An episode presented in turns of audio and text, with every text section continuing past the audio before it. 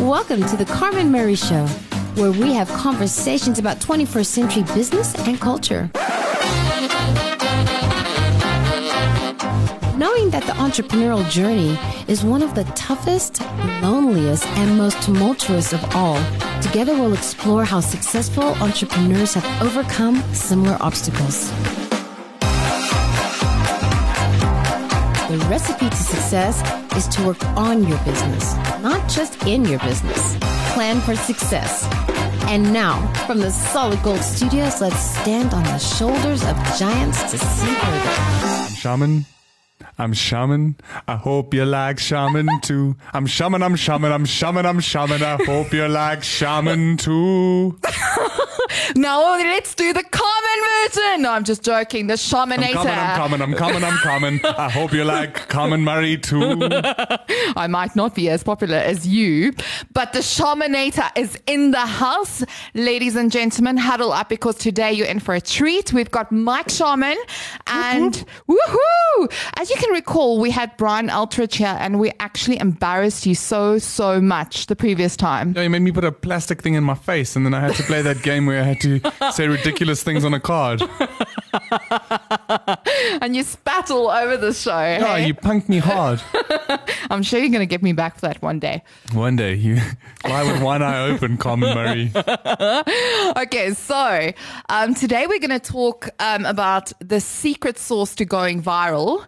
Um, but we're going to challenge the status quo a bit. And I don't know if you guys know out there, but if you're not aware of that, um, Mike Sharman is the co founder of Retroviral. He has made more brands go viral globally than any other agency in Africa. And he has just co founded Retroviral Digital Communications with former Springbok Bryan Habana. Retro, retroactive. Retroactive. yeah, retroactive is the sports one. Oh, sorry, sorry, sorry. Retroactive. So, how's that going? Amazingly well. Yeah, so Bryan, uh, Ben Kopinski, Shaka Sisulu, and I are, are running uh, Retroactive. And Retroactive is effectively taking authentic storytelling back to the sports space. So many brands come in and they, they sponsor sports because a CEO likes to play golf or he likes a specific aspect out there that relates to a sport that he's interested in. But there's no strategic correlation between what's right for their target market or existing audience. And they fail to do the necessary checks from a strategic perspective. So we're like, hey, we want to get involved. We want to tell authentic stories. Uh, we kicked it off last year with a campaign for Biogen. My best mate, Hobo. Is that he- the guy that was running the, the, Yeah. the, the Iron Man thing? I Yeah. saw. Yes. He did the half Ironman. We took a guy who was 130 kilograms. He'd never run a five kilometer. We got him off the couch, and within 10 months of consistent training and not trying lots of like steroids, but just having a, a good solid regimen, he ended up uh, completing the half Ironman in Durban in June. And he's down to 100 kilos. And we've got Wines to Whales and a whole bunch of other events coming up Incredible. with the Biogen journey. Changed his life and. We've got 600 other people to document their hashtag Biogen journeys. Real people via Instagram, via social. And that's what the Hobo story sparked. This whole opportunity for real people to just move, just start something. How on earth do you get 600 people to do something like that?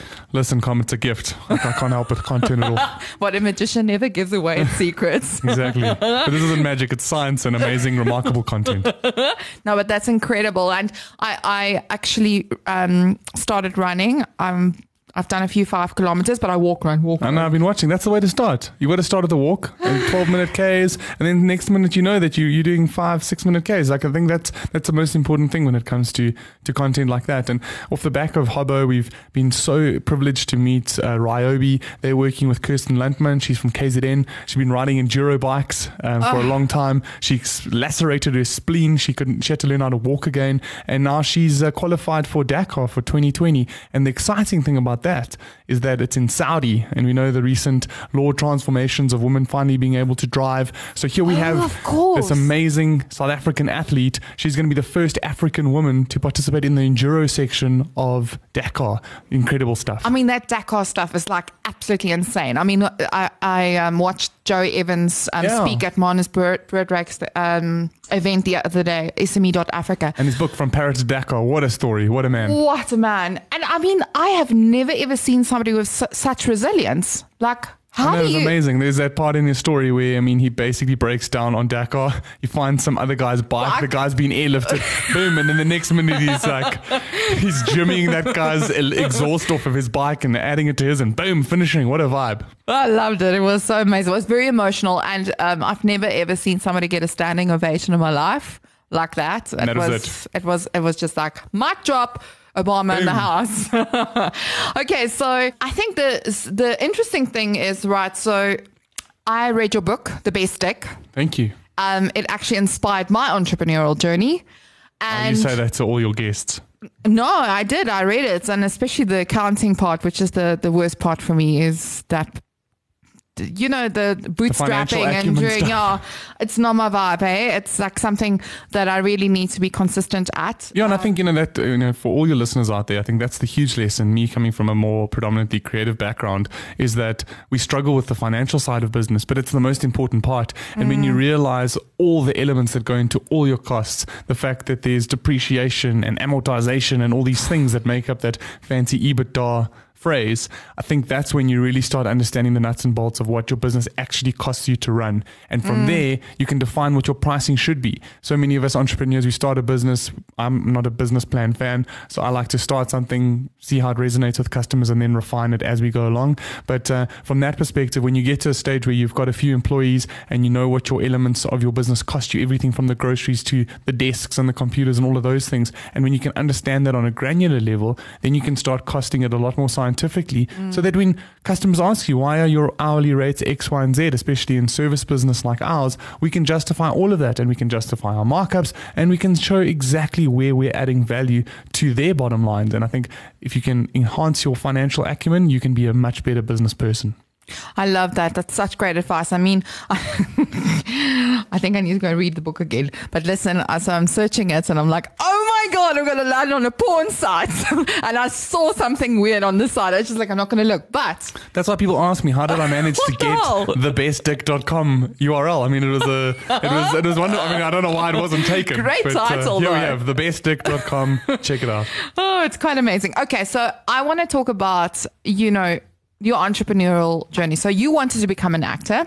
Yes, ma'am. That was the goal. I don't think why you're not trying to pursue it. You're now connected more than ever before. You can still try and wing it here on the side. You're never too old to do to try new things. You know what? My favorite part about my job on the daily basis is I get to perform on all sorts of stages, from boardroom stages Correct. to marketing conference stages. So for me, I've managed to commercialize a really huge, passionate part of my life uh, without me having to be in front of the camera. And I think uh, for me, when I get to make TV commercials or we get to make branded content, I actually far prefer being behind the scenes. I love being almost like a director or an assistant director, and I love to to be given that opportunity to guide the actors or the performers that are in our storytelling because I I know the type of content, I know the type of um, performance I want out of them, and and I generally tend to articulate that pretty well. So for me, if if there was ever to be a a next phase of my life, I think I'm going to go and create documentaries or, or You would be brilliant at that. Or you know, Hashtag the great hack, which we're going to oh, talk about, we Carmen. are going to talk. I am so like I'm amped about that. I got so angry. I had I had, I was I was actually. I'm not as vocal as you are. I was like literally going, I'm going to write this. Now I'm deleting this. I'm going to write this. Now I'm going to delete this because it was just upsetting me so much. Um, but we're going to get into that. I want to find out something and maybe also to inspire my own personal journey. I'm being a bit selfish here, but hopefully. Hey, it's your show. Listen, it's, it's, your, it's your name. It's your name on the branding. So I want to have a booyah moment here. So at what point do you say, okay, right, now I'm going to start employing staff? How do you plan that? Because, you know, they, I'm at that point where I'm just like, it's me. And there's a lot of things I have to start saying no to because I can't say yes to everything anymore. And it's becoming very hard, but I'm also in between, between that moment of not ready. Oh, I it's don't- such a oh. disaster. Hiring staff is like the worst thing when you start out. Um, the challenge is always you start a business and how do you create any kind of annuity income? How do you get like retainer work? And uh, you know the the CAs out there and the guys with financial background, they always bang on about have a, have annuity income. How do you generate retainers? But when you're in a space where a lot of your work is project based, you don't have the pipeline security that you definitely have money coming in every month. And when you're a small business, a one or, or two man woman band, it's a lot easier to be selfish because if you don't get paid this month, it's not the end of the world. You can earn more money next month. But when you have that one human being that you are responsible for, Correct. and obviously with that person having to be responsible for their family, the pressure becomes added to you as the as the entrepreneur. And you should never fear failure from a financial perspective. Financial fears will cripple you and, and, and it's added pressure that you don't necessarily need at the start of your journey. So the the safe way is to look at generating a really secure pipeline for your business. So, what does that mean? Is it creating content? Is it providing a product or service? And what is the thing that's going to generate repeat orders so that you know that hiring your first employee there is safety for at least the next year ahead? Mm. And for me, I think it's a huge responsibility when you hire that person that you've looked at all the angles and that you can be sustaining of them for the next short while. And the fact that you might have to take the the uh, you might have to take it on the chin that you can't take a salary, but they're always going to be looked after. And I think you know that's the one thing that I've always proud myself proud myself on uh, during my journey is that there's never been a month when an employee hasn't received their salary. It's always mm. been like the founders or the shareholders will take the hit and we'll land on the grenade, but we've never sure. gone through a period in nine years where staff haven't been paid. And and you know you have to keep that consistency because that's what yeah. that's what it means to be a, a business leader. And when, when, when when did it start become profitable? I mean, like. Um, we were profitable within the first year, but I mean, it took about 18 months till we hired our first full time employee. And, and there, there was a mixture of some ongoing work and, and project work that we knew it was consistent. And in my story, I was very fortunate because I had met a person with the same surname as me, Kirsty Sharman, no relation. Oh, no. And even, even today, people you know, will ask if we're married or brothers and sisters or, or, cousins or some kind of relation. But yeah, we, we, we aren't related by anything that we've traced. But yeah, she and I met on Twitter and then she developed a campaign to come and work with me. And we were, we like kindred spirits and, um, you know, we still like best mates today. And we work really well together and you know she's gone on to to create great and amazing things and she's currently based in Amsterdam but for me fortunately she came to me and by having her on the team, like it became a lot easier to then take the step to the second employee mm. and the third employee. And the problem with each of these things and each of these new hires is that your culture shifts. It's like a, yeah. almost like a it's like an amoeba in a petri dish. And yeah. the more people you add into this environment, the more the culture takes on a new essence and it takes on elements of the people that exist in the ecosystem. And you grow more, and then some of the original people feel like the culture has changed again. So it's one of those things like you have to have your finger on the cultural pulse of your business so and you have to have a, a, like a, a, thought about where you want to go with it. Because so many businesses, when they start, they take on the culture of the founder, and they mm. have that kind of relationship and personality. Uh, and I think that's why a lot of people still feel like the retroviral personality is still so inextricably linked to me and, and my personality because of the yeah. way that I'm the personal brand and I'm the one doing a lot of the the communication about it.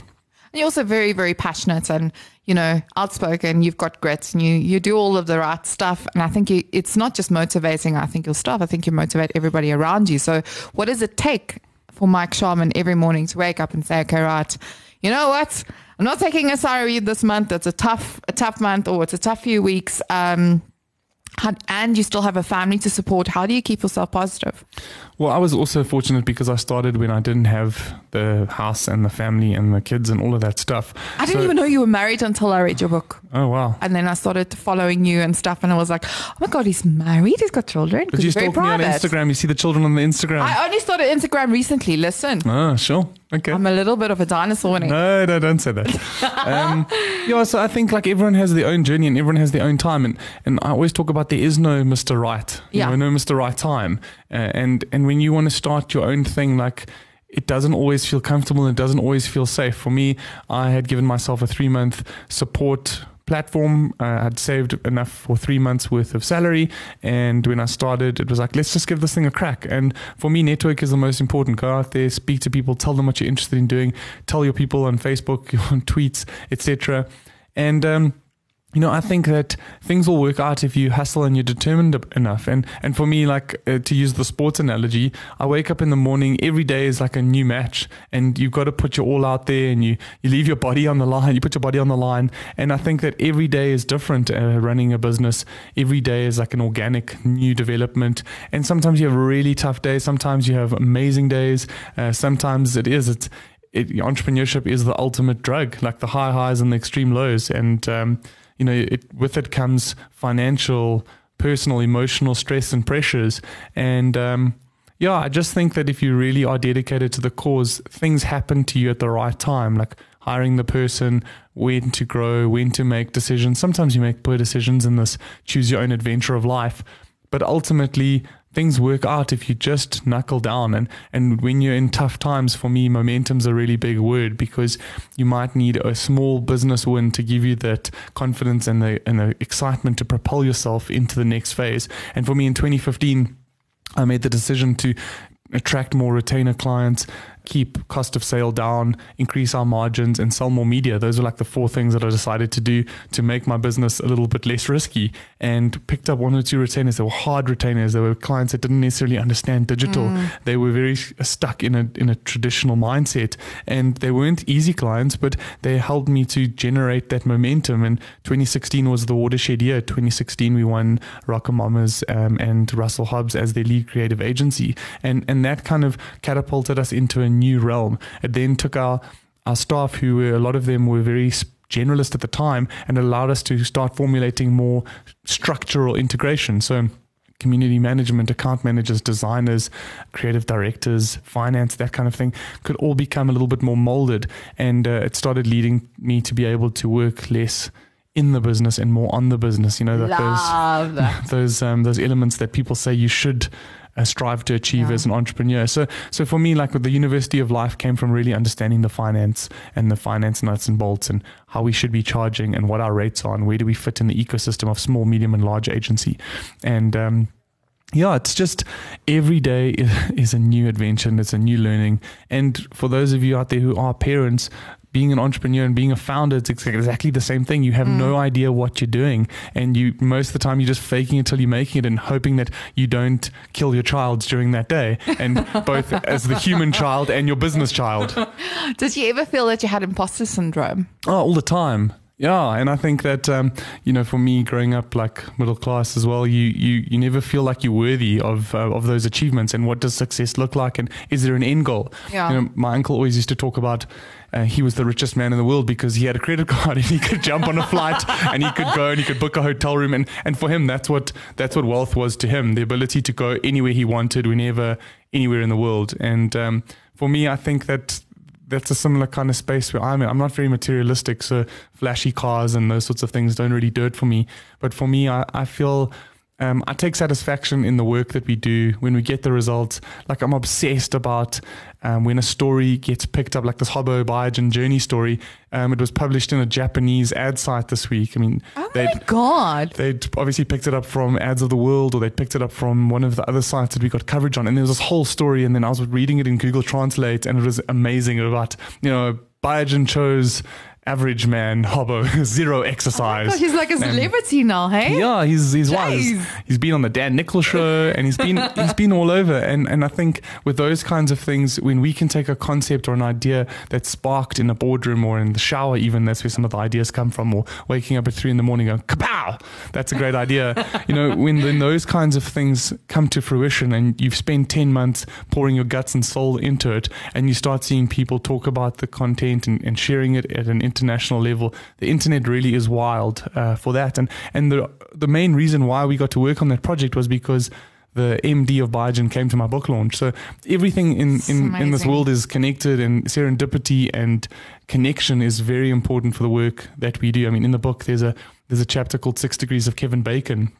And when I finished writing the book, it was really was one of the toughest things that I've had to do, and had to use a lot of energy and resources to balance having a newborn, having to balance my work, going to a coffee shop in the afternoon, and then trying to uh, fit in certain chapters where some days smooth to write, but most of the time very difficult. Mm. A lot of writer's block.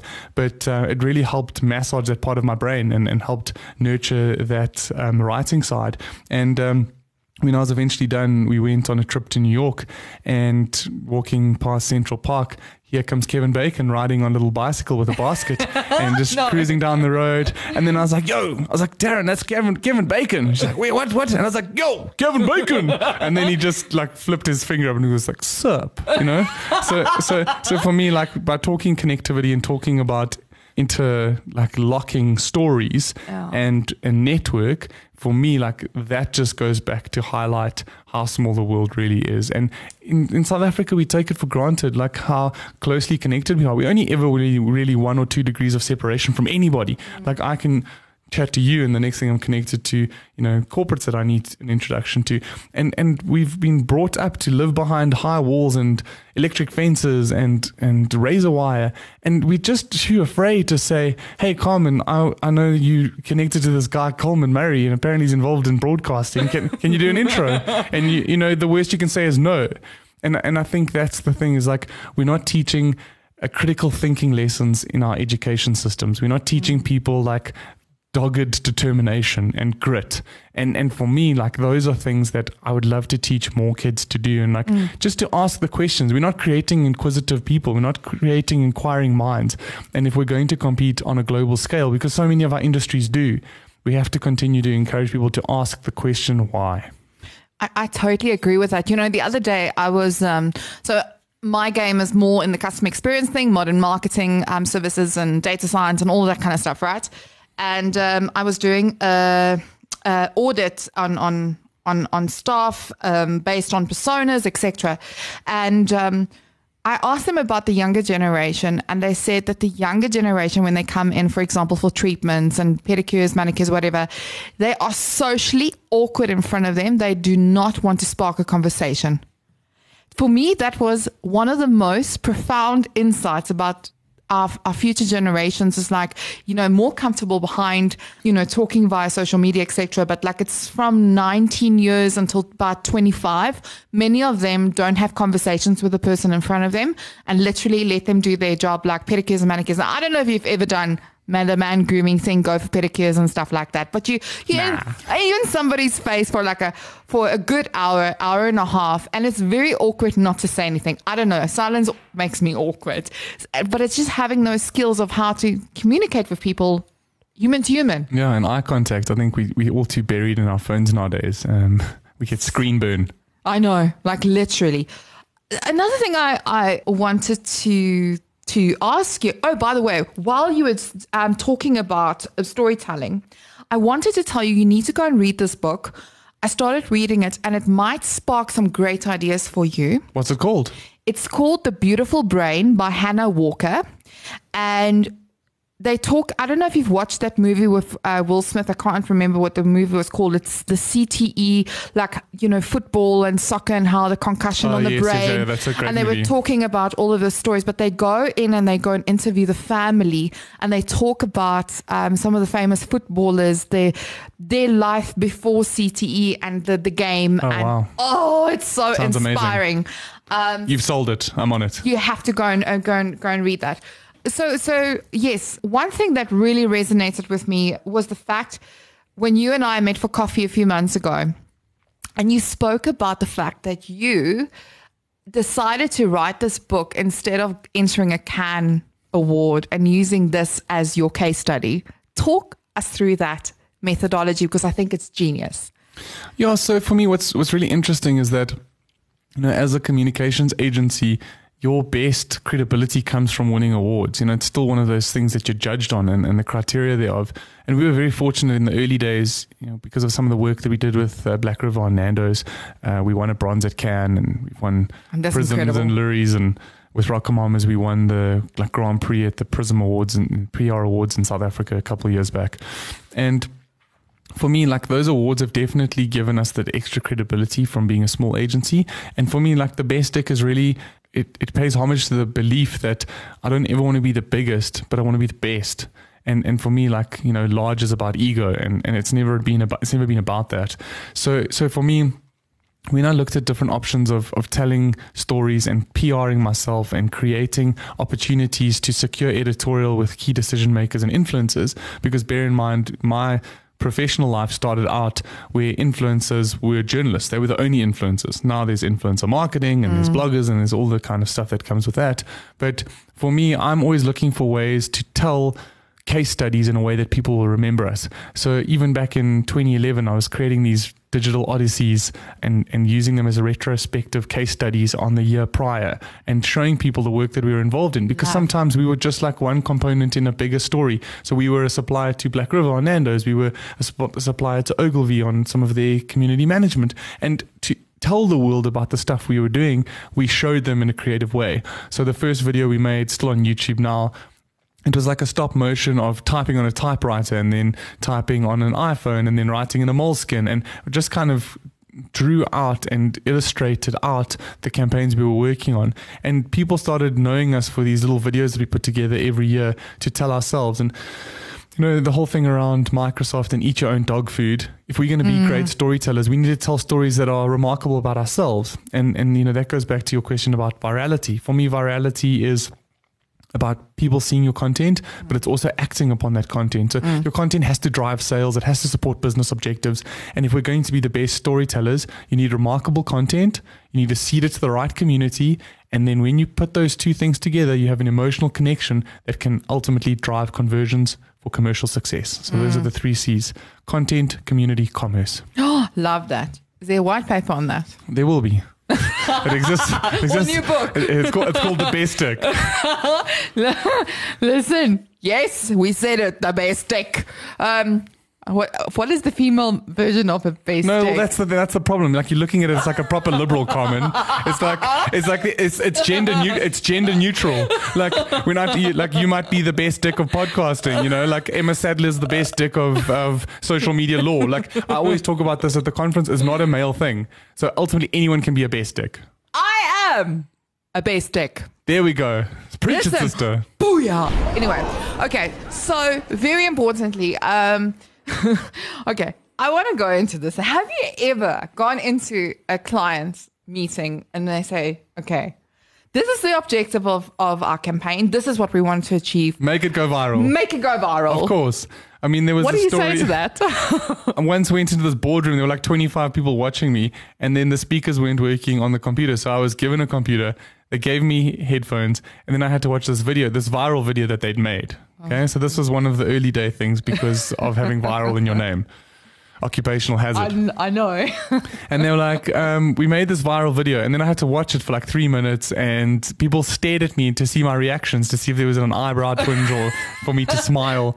And I just said afterwards, I said, I'm so sorry. And and I think at this stage I'd become a little bit more uh, contained. So um, I was a little bit more polite and diplomatic than I should have been or would have been in the early days. And uh, I just said, guys, I'm so sorry, but this isn't a viral video.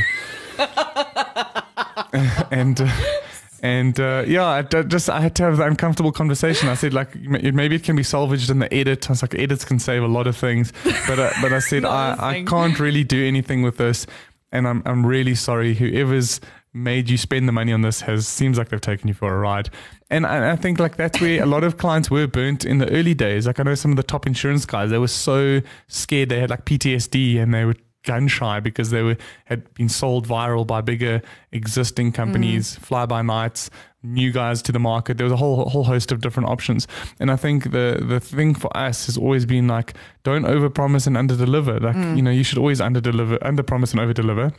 And for 90% of the campaign, 95% of the campaigns we rolled out, sometimes we didn't know what we were doing because it hadn't been done before. But I always backed myself and my team that we would achieve on what we set out to do. And if I didn't feel it in my guts, if I didn't feel that this was a thing that could potentially go viral, inverted commas, then I, I wouldn't I wouldn't go down that route. Mm. So for me, like I've always stuck to my guns in terms of the stuff we work on. We work better with challenger brands. We don't work well with established brands like one or two in the market because one, they're too big, their budgets are too big, and they also they're too risk averse. So mm-hmm. we kind of play in that sweet spot of number three, number four in the market where we can you can shake things up a bit, we can create a little bit of chaos. And for me that's where our sweet spot is. And you know, we, we I talk about us being the alternative agency. And I, I wrote this manifesto for my team, which now in our new office it's emblazoned on the wall. Oh, the office looks amazing, hey? Let's come and visit. Bring your listeners. Come do a vlog, and then we can show all the people, and we can go to the things. I would love that. Let's do it. yeah. So effectively, calm down. yeah. So so come and visit and, and check it out. But um, on the wall, we've printed out all these letters, and we've actually put together this manifesto that um, I wrote for the team over WhatsApp about a year and a half ago. And for me, like we use these channels and to bounce ideas and something time, sometimes to inspire. But I just said that Retroviral is the alternative agency. We were the kids who had insecurities but found our calling in comms and the thing we're fucking great at. Yeah, I We question that. our natural universe. We're not afraid to tell our clients when we feel they're wrong. We thrive on challenger brand challenges. We are the agency that has made more brands go viral than any other agency in Africa. We are viral scientists. We emotionally elevate brands and rationally drive God. sales. We are retroviral. Jeez, like I'm gonna have to come see you for copyright. Boom. Brilliant. You know what? It, the moment you started like reading that out, and I know that you've done this even before the Queen move, movie, but I'm seeing the Queen thing where he said we're creating music for everybody that feels that they don't belong in the room. yes. I, mean, like it. that. That's exactly that. Yeah, and I think that ultimately, like, we are a little bit cooked, you know, and like we all have these really interesting people, and we're not CAs and we're not lawyers, but we still like we add a valuable contribution to society, and you know, we help brands creatively solve business problems. And I think like you need someone who's a little bit cooked to try and help you when you have business problems, especially in these tough economic times. I love that. Okay, I'm going to ask a little bit of a darker question about virality, right? It seems that vir- like virality has a very dark connection. You know, if we look at fake news, propaganda, data bridges, and being connected to dark digital arts, everybody's got like you know, you you see content, you're not sure if it's real or not, and it's being created by. Yeah, I mean, I I'm even convinced like you know these KFC things that makes its rounds about the the rat and the this and that. I don't know. I'm not. I'm not going to say anything. But Pottinger, Bell Pottinger's creating rat content now that they've got. and they yeah. got no. Yeah, Yeah. exactly. But There was that meat. There was the meat walking off the plate. Have you seen it? That's the latest one. no. It was on EW and tweeted it today. Yeah. what is wrong with them? Why do they not? Today is the 30th of July when we're recording, and there's a piece of meat climbing off a plate. What a vibe. I was just thinking, like, how, Sorry, I'm just trying to envision this. What is it? Still a cow or, or something that's still like no, it looks like sashimi. It looks like sashimi, but it's like, it's a vibe. You must check it out. Go check out EWN's tweets. Search Oh my that. God. It's like it's basically like a flapping sashimi. It's like a piece of it's a piece of sashimi that had an extra fin attached to it. Listen, I'm doing my my my, my bicep exercises here. Listen, what? I'm like, I want to stop laughing at you. Okay, not at you, with, With you, me. with you. But how do you st- distinct what's good about virality and what is bad about virality? Because we've watched the Great Hack. Um, I, I saw your tweet The great hack. and I watched it, and it just made my blood boil. Why did it make your blood boil? Which parts irritated you? how your data's being used against you. We all know that it's happening, but to the extent that people go to to to to spread propaganda, but also what what really made my blood boil is the the few that benefit from something like that and take our democracy away. We all know this is the thing that's been going, but I mean, just watching that and, and seeing Mark Zuckerberg lie and then how she comments and she's like, you know, he's lying, he's right here. And then she shows the documents and stuff. And I'm just like, you know what? This monster that's been created, let's start taking accountability for it. But I mean, that's my view. Carmen. What? It's like all systems. They all sound great on paper, but in execution, they're terrible.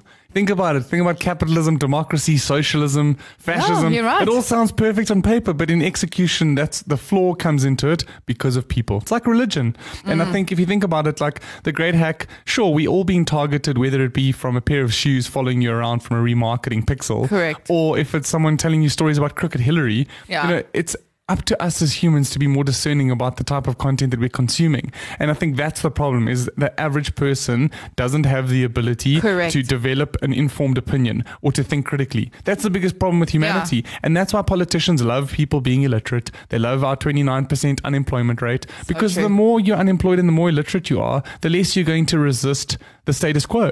And sure, the Great Hack really talks to a whole bunch of issues within social, but think about Google. Google's tracking your your distance, it's tracking where you're going, it serves you ads based on your email history. All of these things from a programmatic and performance media perspective are targeting you based on your interests. So whether it's based on your your populist political views or it's based on your populist shoe views, you know, it's still the same thing. And the biggest issue I have with that documentary is that their two biggest sources are the two biggest crooks. Yeah, I suppose. Brittany Kaiser is an evil human being. Like she's been involved in some of the worst campaigns known to man. Yet she was bleeding didn't heart, yeah. bleeding heart about how her family lost things. What about all the lives she ruined and destroyed? Correct. You know, the posit- the most positive campaign she probably worked on was was Obama, but everything else was all based on divisive politicking and pre Mm. and post digital era. And, Totally. and for me, the other guy, Chris Wylie, who's been like the poster child for the hack with his purple hair and his outlandish um, language, you know, he was basically riding a vendetta campaign off that film because he didn't win the contract to work for Trump. That nine months, yeah, yeah, yeah, yeah. I remember. So ultimately, like, if Cambridge Analytica wasn't the company that was going to be all dastardly with this process, then Chris Wylie was going to be the guy. And he's just upset because he didn't win the multi billion dollar contract. And they were spending a million dollars a day on Facebook ads. I know. Yeah. And do you, do you, think, do you think Zuckerberg and the shareholders of Facebook are going to worry about that? Oh, hell no. So go to the Senate, make your statement. You didn't do anything wrong because you weren't complicit in the whole story. But ultimately, all of this stuff is designed to control us. So whether we have political institutions that are controlling us before mm. digital or post digital, there's always the ability for us as people to be controlled through propaganda messaging. And we've taken this podcast in a very heavy direction. So let's talk about rainbows and unicorns again. No, but I just want to close off. We don't have to close off. We can keep going. no, I no, no, close off. I, I, I want to close off this dramatic conversation. Um, just to say, like, I totally agree with you, and I just think from from my perspective is, I think it's digital literacy that's very important here, and I think not just the digital literacy. I mean, when this uh, situation happened, we all saw the interviews um, with Mark Zuckerberg, and where people were asking questions that make no sense because they didn't understand how Facebook works. So, how do you make your revenue? Hello. Anyway, like you know, you know, they were just like all these stupid questions. Yes. So I think one of the, the key components is to teach people to be responsible digital citizens. You and I can tell when something's fake or when something just doesn't make like the fake hunters. yeah, we we but I mean like when there's other people I mean my husband used to be a journalist. Yes. So he's taught me very well. Like validated. Who said so? I don't know. Validated, validate. And it's it's and uh Mandy Wiener, Yes. um, when I interviewed her, it's like question everything. There's an Like, amazing documentary coming out from South Africans uh, Oh, at the really? start of next year called Agents of Influence. So um, that's produced by some of the people that work with Daily Maverick. Um, Richard Poplak and Diana Neille. Oh, Um, that sounds so Agents of. Influence that's coming out. Uh, they're going to be submitting it to Sundance, um, but basically they talk to a few different people, and one of them was the the CEO of the holding company for Cambridge Cambridge Analytica. So they go into a lot of details. Um, I don't know how much of the Guptas and all of that stuff they'll Oh, cover, yes, but yes, yes. it's going to be a vibe. Oh my gosh, this is going to be. Oh, this is going to go. Oh, it's going to be amazing. It's going to be amazing. Mm. It's time. It's time. Your time's up. You're fired. New Horizon. Who said that? Carmen, don't put me on the spot with such ridiculous things. you look very, you look very like American politics right now. Oprah Winfrey. Oh, that didn't look like Oprah. You look like you were being Nixon or something. You need to work on your, you need to work on your Oprah impersonation Okay, okay, okay. Okay. So I went uh, online. So on the internet. yeah, on the internet. Yeah. Okay, I wanted to see what questions people ask about how to make things go viral. And I was Okay. hoping you could give us some clarity on And the what did they say? questions. So these are like the seven questions that came up quite a lot. Was this when you were like typing in Google in the search bar? It give you these suggestions? Yeah. So, Okay. so, uh, so what makes a campaign go viral? Remarkable content. And that's all you're going to say. Yeah, it's going to be shit hot content. yeah. Okay. How, how well is your How well is your What podcast? is remarkable content? How well is your podcast doing? Very good. Where's it on the charts now? It's That- going it up and down. It depends on who we're interviewing. And also depends on how batshit crazy you are. Like, if you're remarkably batshit crazy, people are going to be downloading it more. yeah, but I do go batshit crazy. But sometimes when we have serious conversations, we Uh, can't go sometimes batshit crazy. too boring. Sometimes it's the guests that are the problem. But listen, Remarkable content is stuff like, you know, when you're driving, here's a perfect real world example. Yeah. When you're driving down the road and you rub a neck because you've seen something on a street pole ad. Okay? my husband has a word for that. Those, what does he have it? What is it? What is He word? calls me the lighthouse. the lighthouse because you're going whoa whoa whoa whoa whoa. so what is the, it's generally like it's generally the Daily Sun that catches your attention because there's some tokolosh who's inserted something and like changed the course of history.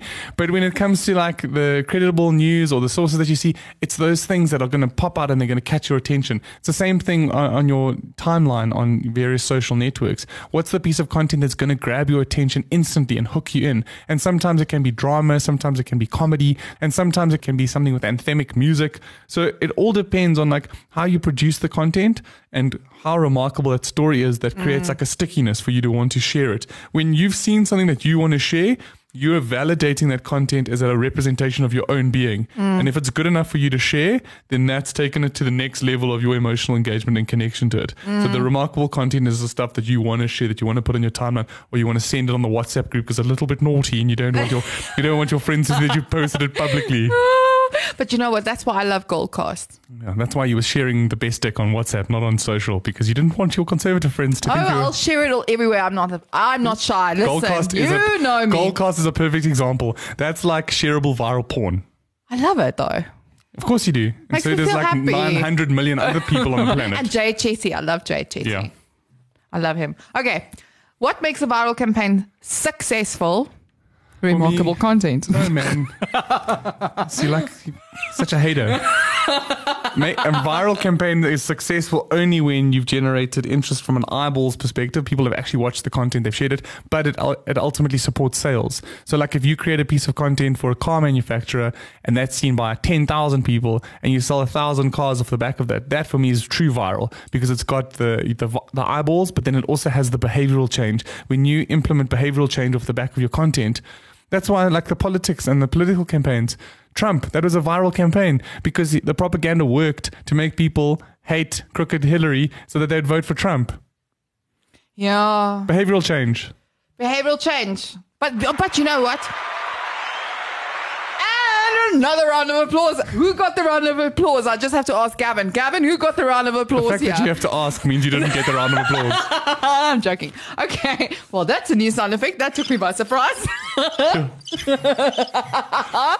oh my God. This is, I think we're going to keep on bringing you in the show here. Oh, Uh, you're giving me sound effects. listen, we could make like a good Yeah. duo. Solid gold here. It's like Let's solid gold shit. sound effects now. It's a, su- it's a sub brand. I'm petrified. I don't know what's going to come next. Oh, okay. that's what she said. Oh my god, that was way too slow for that. Um, okay, sorry. Okay, um, I wanted to say we had Brent Lindeque here from the Good Things Guy. Yeah, Brent likes to call me his work husband. He's basically, Oh my um, God. yeah, I'm basically his hero. Of course you are, Yeah. but I mean, like his story is just so amazing, ama- amazing. amazing, amazing, um, amazing. The Neknomination and how he turned it around and Interact, just w- yeah. wake up one morning, and it's not like he put advertising behind it. It's just like literally just by doing something good. Good Things Guy is an incredible platform and once again built off virality, off a remarkable story, remarkable content, Carmen. Remarkable content. Boom, right there. Okay. Another question is how to build a viral campaign. Your three C's, I say. Yeah, content, community, and commerce. But um, for me, it really goes into the development of a premise and a key insight. So if you if you don't have the truth right, if you don't have the key insight right, then you're doomed for failure. So it's like the stand-up comedy analogy. When you're developing stand-up comedy for an audience, the audience is different races, backgrounds, shapes, and sizes, and you have to develop premises and insights that that audience can nod their head to, whether they are familiar with it or not. So that's why I've used the example ad nauseum about writing content about rappers or writing stuff around accents. You know, these are things that people of all audiences can relate to. And when you're a brand that talks to multiple audiences like telcos or financial services brands, you have to tap into an insight or a premise that people in the audience are going to nod their head along to and want to learn more to. So it's a mixture of that insight and that pr- truth and that premise that's ultimately going to enable you to develop a remarkable piece of content. Love that. Okay, wait, uh, you can mention one of yours, but you also need to mention another one that's not yours. Okay. Coolest viral campaign ever. Coolest viral campaign ever, Dollar Shave Club. Love that. Like Yes, Dollar Shave yes. Club for me is like a pioneer in the space. They sold to Unilever for a billion dollars a few years ago. It was genius. And it was the simplicity and the honesty within it. Like that's one of my favorite campaigns of all time. It makes me do what I want to do. I love that. And one of your coolest viral campaigns ever that you've done in Retro Viral? that we've worked on, gee, there's a few that stand out. Like there's almost kind of one a year. I think um, the latest one is probably with Hobo, the Biogen journey. Like I, I think that that for me is is a really special place for us. I think this Kirsten Landman story is going crazy. Like we got her onto the third page of Sunday Times. She's on the front page of Sunday Times. So the tradition, when traditional media cams along and you know ENCA producers saw her in the Sun, in the Sunday Times and then they interviewed her on ENCA she was on Chinese global TV a few days ago. She was on Brent's podcast this morning um, so so for me those are two of the recent ones that are linked to the retroactive business. And then yeah over the years like some standout stuff we've done a, a sound clip with Russell Hobbs last year. We made a TV commercial just where the soundtrack was made just using sounds from appliances. Um, and then Oh, yes. from there that got a lot of international attention. There was an Italian composer sharing it on his blog uh, the stuff that we did with RocoMamas and the Election Burger some of the early work with Oh, yeah, Nando's which kind of like helped pioneer this this view on what virality actually was. And there's some stuff we've done with Castle Lager. We did a spoof of a Jony Ive video for the iPhone. Um, they launched a Braai Nation app. So we spoke about taking the iPhone and the Braai and we made the Braai phone. And um, still one of my favorites because um, cause I wrote that and um, I was involved in the directing of it with Jason Goliath. So yeah, so, oh, that, so oh, yeah. Oh. So for me, like there's these these beautiful moments. There's also stuff that uh, I know that you've ch- chatted a lot to Pepe uh, with Joe Public. Joe Public had this um, yawn activated vending machine, a yawn activated coffee vending machine. So you'd yawn at it, and then it produced a coffee at the airport, and then we seeded that video and we got it onto Time, onto Arabic sites, French sites, CNN, Perez Hilton, Jeez, like. Robert Kiyosaki shared it to his rich dad poor dad Twitter. So like there's some stuff like that that you know we try and create the scientific distribution of content that it doesn't just rely on paid. And over the years, like more and more content is relied on paid media to be shared. In the early days, like there was no paid media. We were getting millions of views on content that Yawn Coffee Machine got 500,000 views organically on YouTube without a cent spent on paid media. So for me, like live and breathe this stuff, man, and I'm obsessed about it. And and for me, like I'm obsessed with connections, and by seeding the right content to the right connection, it mm. creates the spiral effect. Like in my head, what happens is like. You know, when like Professor X puts on the helmet and then he sees all the mutants and can connect to them. Like for me, when we've got a campaign and it needs to go live, like I very much focus on like who are the people I'm going to send to. I sit in a quiet space. I like going to send it to this person, going to send the emails to this one, and then it sparks on. brr, brr, brr, brr. It creates this whole like knock-on effect of all the people that I need to send the story to within mm. that specific silo, broad or narrow, so that we can generate. You generate the wheels and the the spark for virality. It's like a little pebble falling down a hill and creating a landslide, or a snowfall So turning into an avalanche. Like we create digital avalanches with our content. Love it. You, you remind me, what is that? Oh, I can't remember their names. Hmm. Don't worry, forget it. I can't remember. Okay. Uh, viral campaign agencies, which are viral. Which are the best ones in the world, you think? Apart from you. Um, I mean, it's such a difficult question because I think so many people do so many different things. Like, I think there's elements of Droga 5 that everyone loves. Oh, yeah. David Droga was here for Design Indaba this year. They've created some of the most memorable campaigns that have had digital and TV and above the line And and the line integration. Uh, Vice from a content perspective, I love the dude that like did TripAdvisor when he set up his his shed, and then he goes and he does all of those videos where he inserts himself into situations. So those kinds of Vice pieces of content are incredible. Um, I also like some of the stuff from um, John Street. Like they created a lot of their own content in the early days as well. There was like a case study spoof video that they made around pink ponies, where this little girl got a pink pony for her birthday, and then they showed about their ROI was on how many presents she got for her birthday. And that for me, it's like it's like Dollar Shave Club days. Like that's the kind of stuff that made me do what I do. Rainbows and unicorns. That's it. Holla. Okay, the seventh one I found was, which came up quite a lot, was viral marketing ideas. Well, what is the question? That was the question that they asked Google is um, Was it viral, viral marketing, marketing, ideas? ideas. Question mark. Yeah. That person is definitely not a critical thinker. or where do you get viral marketing ideas from? Probably. Yeah, I think it goes back to once again cultural nuances. It goes back to relevance. Um, we obviously work on RocoMamas, and some of the most exciting stuff comes from Twitter. So, you know, the other day, a certain competitor launched inverted commas new chili cheese fries when uh, it's 2019 but Rocco's has been offering those since 2014 and uh, one of our followers said are you dead or Oh, did you die I saw that. and then yeah. and then that brand in question put out two big eyes emoji. And then our community manager qu- quoted the tweet and said, looking for something else to copy, beloved. And then boom, it just like sparked such interest on social. The next thing, Citizen was doing a piece on it, Business Insider at Times Live. Business Insider and Times Live assigned six journos to that story to actually taste test which was better. And OBS, the Rocco's product was better. So boom. And the most amazing thing now, when you search that brand and chili cheese fries, what comes up first? The editorial that basically shows us booming them. Oh my god! One day when when Booyah is like at that level, I'm so hiring you. Booyah. Booyah. Okay. In tradition, we play a game, but I'm not going to give you a mouth guard. Don't give me a shitty game. No. You've got 90 seconds. Don't give me a shitty game. Okay.